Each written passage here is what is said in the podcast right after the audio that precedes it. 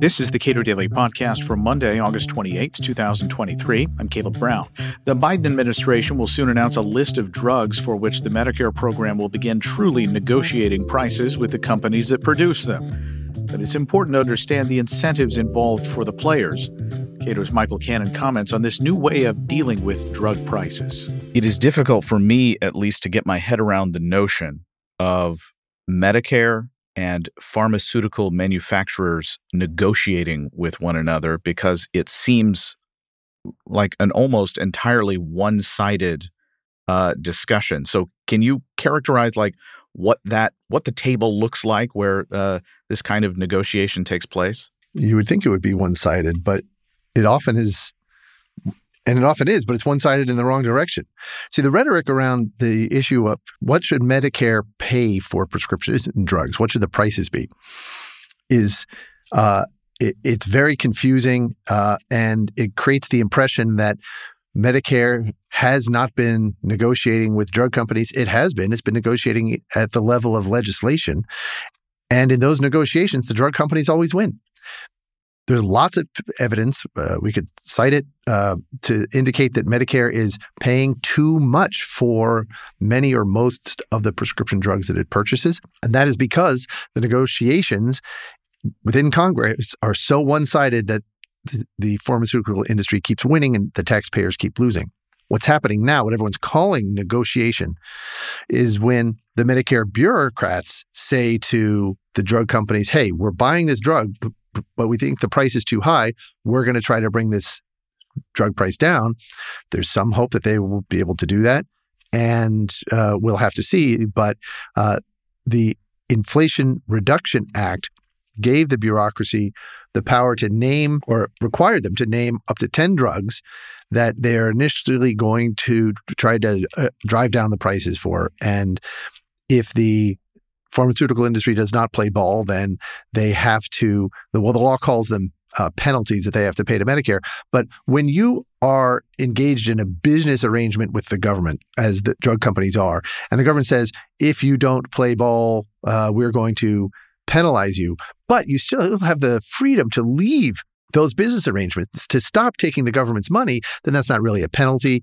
Really what it is, is it's a reduction in the subsidies that you're getting from the government. So we'll have to see if those, if if if these new powers that Medicare has, and uh, including the power to reduce the drug company subsidies across the board, unless they participate in these negotiations, are actually going to result in lower drug prices. Or are we going to see the same thing at the, the level of the administrative state, at the level of the Medicare bureaucracy that we see in the negotiations within Congress at the statutory level, where the pharmaceutical industry just runs the tables?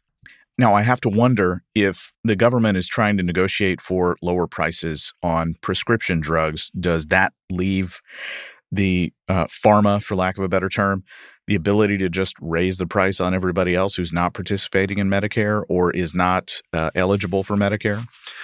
Well, so they could do that right now. I don't think that, that what happens within the Medicare program uh, prevents them from whatever the revenue maximizing strategy is outside of the Medicare program. Uh, usually what happens is, and this is one of the reasons we know that Medicare pays too much for drugs, is that uh, Medicare will often, and Medicaid does this as well, set up rules for determining how much the government is going to pay that encourage the drug companies to raise prices on private payers. So in the Medicare Part B program, that's Bravo, uh, that's the physician insurance part of Medicare, which pays for drug that physician, drugs that uh, physicians administer in their offices. When the Part B program comes up with the, the way the Part B program comes up with the prices it will pay is it says, we will pay one hundred six percent of some measure of what the drug companies charge to private payers. Well, the drug companies have a lot of control over what they charge to private payers. And when the government says we're just going to pay one hundred six percent of whatever that is, that, that it creates an incentive for the drug companies to increase the prices they charge to private payers, because it means they get more money out of the private payers and they get more money out of the government. And that is one of the reasons we know that the Medicare program is paying too much for drugs. Uh, also, why we know that the private sector is paying too much for drugs. the Medicare program is setting up these incentives that encourage uh, higher prices. And so when we're talking about uh, spillover effects or or how um, uh, the Medicare program might affect uh, private sector prices, uh, there's nothing in this legislation or this new negotiating strategy, I think, that is going to increase the prices that uh, uh, private payers end up paying for drugs. Uh, but there's plenty in existing law that already does that. How do you expect, or if you have any expectations, how this process will affect what physicians recommend or prescribe to Medicare patients? So it might have an effect because the the way that uh, Medicare pays for those physician-administered drugs, as I said, is the uh, Medicare pays uh, the physician one hundred six percent of the price the physician paid. And that payment structure, those pricing rules, create incentives for physicians to pick the most expensive drug in the class, you know, of whatever drug they, they want to ad- administer, the most expensive version, because one hundred six percent of ten thousand dollars is more than one hundred six percent of one thousand dollars. And so there are incentives, and there's economic research to show that physicians respond to these incentives to choose the most expensive drug. And if the uh, new Inflation Redu- Reduction Act negotiating strategy works uh, and eliminates some of those incentives, then physicians might make fewer decisions based on or, or might steer their patients toward those most expensive drugs in class less often than they do now, which could mean that the patients get more effective drugs once you remove that perverse incentive for the physicians to choose the most expensive ones. I can understand why uh, drug companies might not like uh, this negotiating process. And of course, I don't like the idea overall of the government negotiating prices over goods that people should be able to just freely uh, buy. I also don't like the intellectual property that's assigned to uh, a lot of these uh, these particular chemicals for a, a time period. But uh, I have to wonder, Is is there another country that does this and does it well and does a good job of of engaging in this kind of negotiation with um, drug companies? Well, yes and no. I, I think first we have to recognize what is where we have to start is what is the optimal price for a given drug or for, for drugs broadly. Economics tells us that optimal price is the price at which the benefit of the last unit of a drug that you produce and sell is equal to the value. And uh, whatever price gets you there, we call that the market clearing price, uh, maximizes social welfare. Then, uh, and in a market system where you have consumers spending their own money and entry, uh, uh, free entry by producers, uh, everybody's self-interest will push the, the, the market price toward that optimal level. Uh, drugs are a little bit complicated because there are there are uh, considerations like uh, the public goods aspect of the, uh, the research and development that goes into creating new treatments, um, and we have patents, as you alluded, patents to encourage uh, or to try to overcome that public goods problem. But in in a market system, you will have uh, a generally speaking, self-interest pushing people in uh, or pushing the prices for drugs in the, quote, right direction. When the government is pr- the purchaser of these drugs, when the government heavily subsidizes the people who consume them, the people who prescribe them, then uh, uh, market prices no longer do what they what they do when uh, in the absence of subsidies, and they uh, everybody's self-interest uh, pushes the price higher than it should be.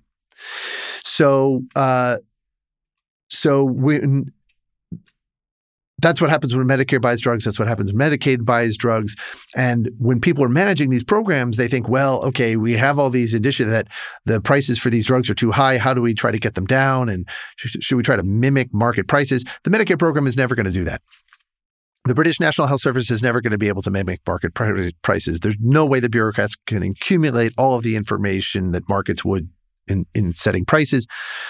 There are some government-run health systems that do pay less for drugs than we do in the United States. And and, and I think that's all to the good because uh, because the optimal price that government should be paying for drugs is zero. If you want the prices for drug to be the right prices that maximize social welfare, you have to get the government out of the business of purchasing drugs entirely. That's what I mean when I say the price that they should pay for drugs should be zero, so that you have market mechanisms uh, that are that are determining what those prices are. And so there are countries that do negotiate or uh, or, or do a better job of setting lower prices for uh for pharmaceuticals uh, in terms of when the government is purchasing them, closer to the optimal price for government purchases, which is zero dollars. And um, it, but in the United States, uh, the the the the U S government, state governments seem uniquely incapable of coming anywhere near that optimal price. They seem the least capable of doing that because drug prices in the United States are so much higher than they are in other countries. I can understand why drug companies would be more interested in being regulated at the legislative level, because uh, then you know who's voting for what, right? And having an administrative agency engage in the regulation, that's at least, you know, one more level that's attenuated from your ability to have an influence directly. And so maybe it's you're less sure about how the uh, how the agency is going to react to what you prefer. But what is the, within Congress, what is the partisan breakdown here look like? So the Inflation Reduction Act was a Democratic piece of legislation. President Biden signed it into law. They just celebrated its one-year anniversary. This is a big achievement in the Democratic Party because, in part because, for the first time, operationalized a goal of theirs that they've been pursuing for decades, which is trying to reduce the prices that Medicare pays for prescription drugs. And this is not just that Medicare pays. When Medicare reduces those uh, prices, the prices it sets, uh, that saves enrollees money too. It's most most of the savings goes to taxpayers, but some of it goes to enrollees because there is some out-of-pocket exposure. So uh, here, what's interesting about this is that means that the, that the Democratic Party, which is usually more interventionist when it, uh, uh, it comes to the economy. They want government to play a stronger role in the economy or uh, uh, and in healthcare in particular. At least that's what the rhetoric of the Democratic and Republican parties would suggest. Here they are trying to reduce government health spending. They're trying to reduce the burden that the Medicare program imposes on taxpayers by uh, reducing the Uh, excessive prices that Medicare sets and pays for prescription drugs.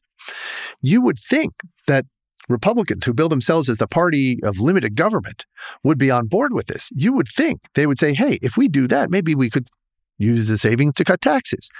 Uh, the Republicans are not doing that at all. The Republicans are uh, uh, opposing this effort, going after it hammer and, t- and tongs and uh, aligning themselves with the pharmaceutical industry, which wants more government spending. Higher prices on prescription drugs. Republicans, of course, don't say that. They say that they want to uh, preserve seniors' access to these drugs. They want to encourage innovation so we have more cures in the future. And there are arguments for this, but it is clear that they are trying to c- keep uh, uh, uh, Medicare, uh, or they want Medicare to spend more than Democrats do, uh, at least when it comes to this particular policy question. And so you have an interesting sort of role reversal where the self-described party of limited government is trying to keep government spending high and keep taxes high, and the uh, party of um, uh, more government intervention is trying to reduce government spending on these drugs. Now, I should add that uh, I don't think the Democrats are going to use that savings to reduce the size of government overall. They, when they do this sort of thing, they usually plow those savings into other, other government spending, or uh, certainly they don't uh, return it to the taxpayers in form of tax cuts. But here on this question, should government spend less on prescription drugs? Uh, they're answering that question correctly. They're saying, yes, it should. Uh, it's a real disappointment. Uh, well, the disappointments on both sides, I guess. It's disappointing that the de- Democrats then don't return that money to uh, taxpayers or leave that money with taxpayers. It's also disappointing that Republicans really completely abandoned their limited government principles on this question. Michael Cannon directs health policy studies at the Cato Institute. Subscribe to and rate the Cato Daily Podcast wherever you please, and thank you for listening.